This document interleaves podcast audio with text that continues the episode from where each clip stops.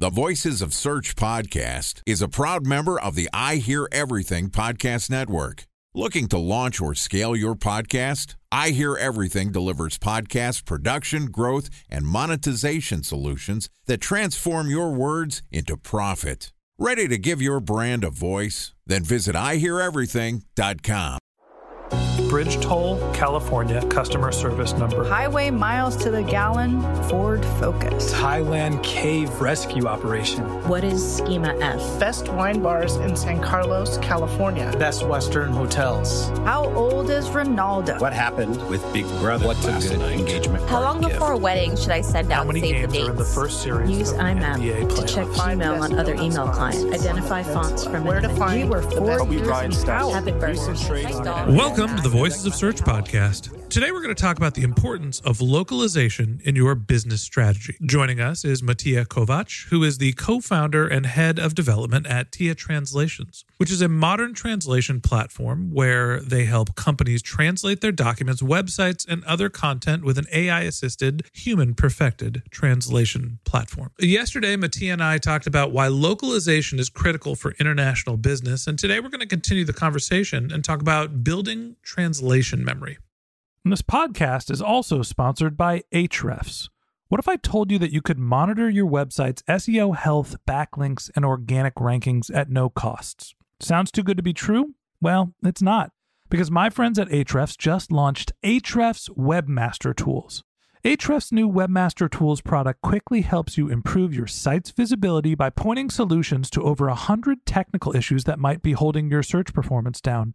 Plus, AWT monitors for backlinks so you'll know the most linked to pages and how those links are affecting your rankings. And AWT shares what keywords your website ranks for and compares how you stack up against competitors for key metrics like search volume, keyword difficulty, and traffic value.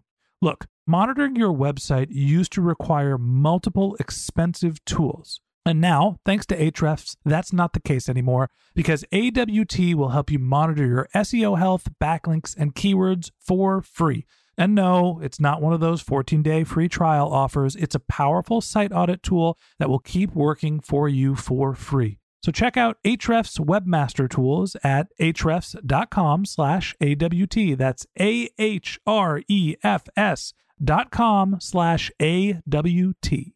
All right, here's the second part of my conversation with Matija Kovac, the co founder and head of development at Taia Translations. Matija, welcome back to the Voices of Search podcast. Hi, Ben. Thanks for having me. Excited to have you back on the show and continue our conversation. Yesterday, we talked about localization and how changes in technology have made it easier, faster, and more affordable to translate your content for different markets. And one of the things that you mentioned is that there's this notion of not only being able to feed your data as you are writing it once it's been published into a translation service, but also that the technology that we're building can use artificial intelligence, natural language processing to basically do the first round of translations before a human actually has to view them. One thing you said was you could start to build translation memory. So talk to me a little bit about what translation memory is and, and how does it work with you know, making sure that you can internationalize your business? Right. So, a translation memory is actually a very rudimentary technology that's been around since the 90s or maybe even earlier. But it's been it's seen a lot of improvement in recent years, specifically with graph-based databases and similar technologies that have allowed for much more extensive search through bigger piles of data. And what it is basically is just a database of existing translations that you've already built through your previous project. So what you do is, you, for example, imagine you have a Word document. You're going to split it into multiple smaller segments, like your header, your subheader, the paragraph one, paragraph two, and so on. And for each of these segments, you're going to store the original text in one side and then the translated text on the other side. And this is basically your translation memory. So, what is the purpose of translation memory? I think of this as the machine learning algorithms are starting to understand what you're writing and basically understand your business a little better to make your translations more accurate. Am I thinking about this correctly? I think you're already a step ahead. So, a translation memory in itself is a little bit simpler. That means that For example, you're translating a, a piece of content that has some content that you've already translated in the past. So let's say it's a, a product description that's very similar to another product that you've already translated yesterday. And if a part of this description is similar or exactly the same, the system is going to fetch your existing translation from the database and feed it back and help you to translate things more consistently across all of your documents or even to avoid having to translate an exact same segment all over again. So, what it does in effect is that it's going to allow our translators to work much faster. And it's also going to allow to reduce the number of words you're paying for when you're ordering a professional translation service because a translator doesn't have to go through the whole ordeal of having a segment that's already been translated in the past retranslated over and over again. It's like this problem that every startup founder has where they decide they're going to call their company one thing on day one when they need to write a description for their website or social media platforms. And then when they go to fill out another application or hire somebody, write a job description, they don't remember what they called themselves. So they start rebranding the company because there's no consistency across uh, the copy that they've written. So you're using translation memory to basically make things consistent, describe yourself in a similar way. I sort of articulated a more advanced use case, which is yes, natural language processing is good enough where it understands the words you use and, and how they're being translated. Talk to me about. Time for a one minute break to hear from our sponsor, Previsible. So you're looking for SEO help, and you got a couple of options. You could start replying to spam from agencies that claim they can get you to rank number one on Google. You can pay an hourly rate for a consultant who will inevitably nickel and dime you with hourly charges. Or you can work with a cookie cutter agency to quickly launch a strategy less project with low success rate. None of those sound very good, now do they? Well, that's where Previsible's integrated consulting model comes in. Previsible draws from a collective 40 years of SEO and digital marketing experience to unlock your organic growth opportunities. They build custom solutions that combine strategy, technical expertise, content, and reporting to effectively operationalize SEO for your business. Previsible's four stage approach ensures that your SEO programs thrive by starting off with a strategy first approach. Then they support you in your efforts to create quality content, help you identify technical issues, and most importantly, they'll work with your cross functional teams to integrate your SEO strategies to make sure that your SEO budget actually drives results, not just your agency's bottom line. So join brands like Yelp, eBay, Canva, Atlassian, Square, all who rely on the SEO consultants at Previsible. For more information, go to previsible.io. That's previsible, P R E V I S I B L E dot I O. How you build rapport with the machines that are doing the translations, how they get to know you better to make sure that the translations sound like they are the words you would use, your voice, your tone, and etc. So that's exactly where translation memory comes in, but it's the first step in being able to build a machine translation solution that's going to be able to learn from your existing content.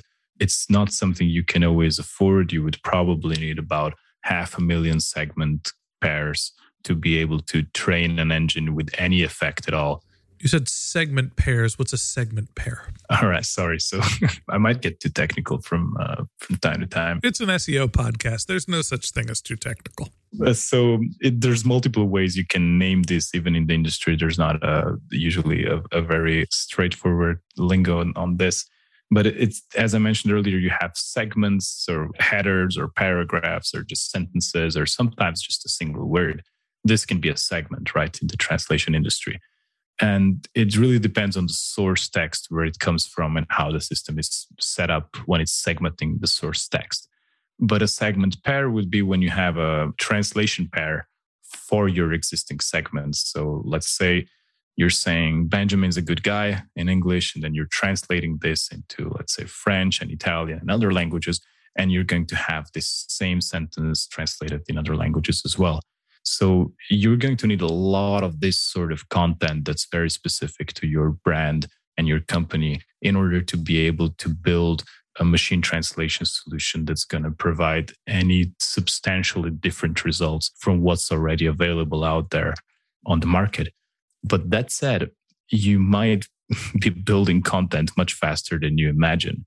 And companies who are not building their translation memory are losing a lot of time and a lot of money already on their existing translations, but also on the chance of having an opportunity to eventually train a machine translation model just on their data or to retrain it along with their data. So, talk to me about the size and scope of the project when you start thinking about doing these sort of what I called translation memory, but is really, I don't know, segment pairing or, or whatever you want to call it, multiple different ways.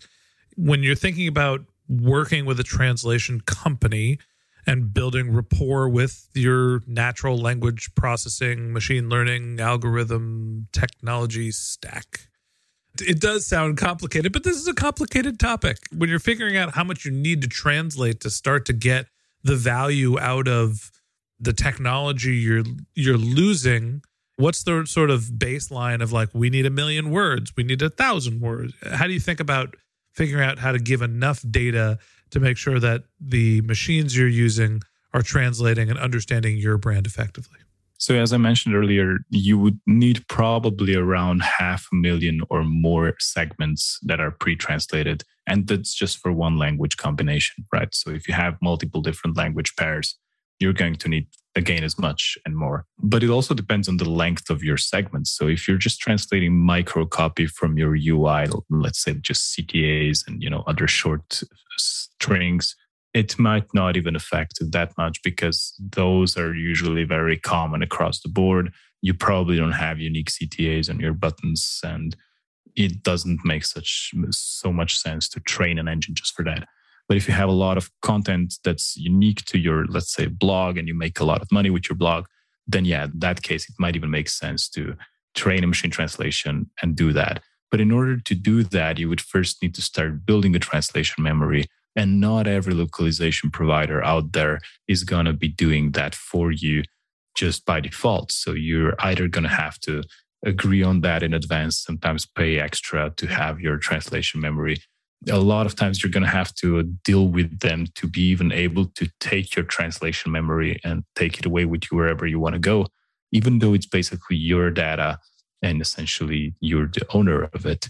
So make sure that when you're choosing your localization service provider or a platform or whatever you want to call it, that you find someone who's going to um, promise you to, you know, keep your data safe, to also keep your data, not just throw it away after every project and to make sure that this data is kept correctly cleaned out and reviewed and, and stored in a way that it can be reused eventually for other projects. My takeaway here is that it makes sense to think broadly when you're doing your translation. It is not just find a vendor who speaks the language in the local market. You need to think about the data flow from where you're creating your content, how you're getting it to a translation company so they can start to aggregate all of the data that you're feeding them because it's not just converting words from one language to another. You're also potentially building data that could be useful for future translations, which end up in future markets, which generate revenue.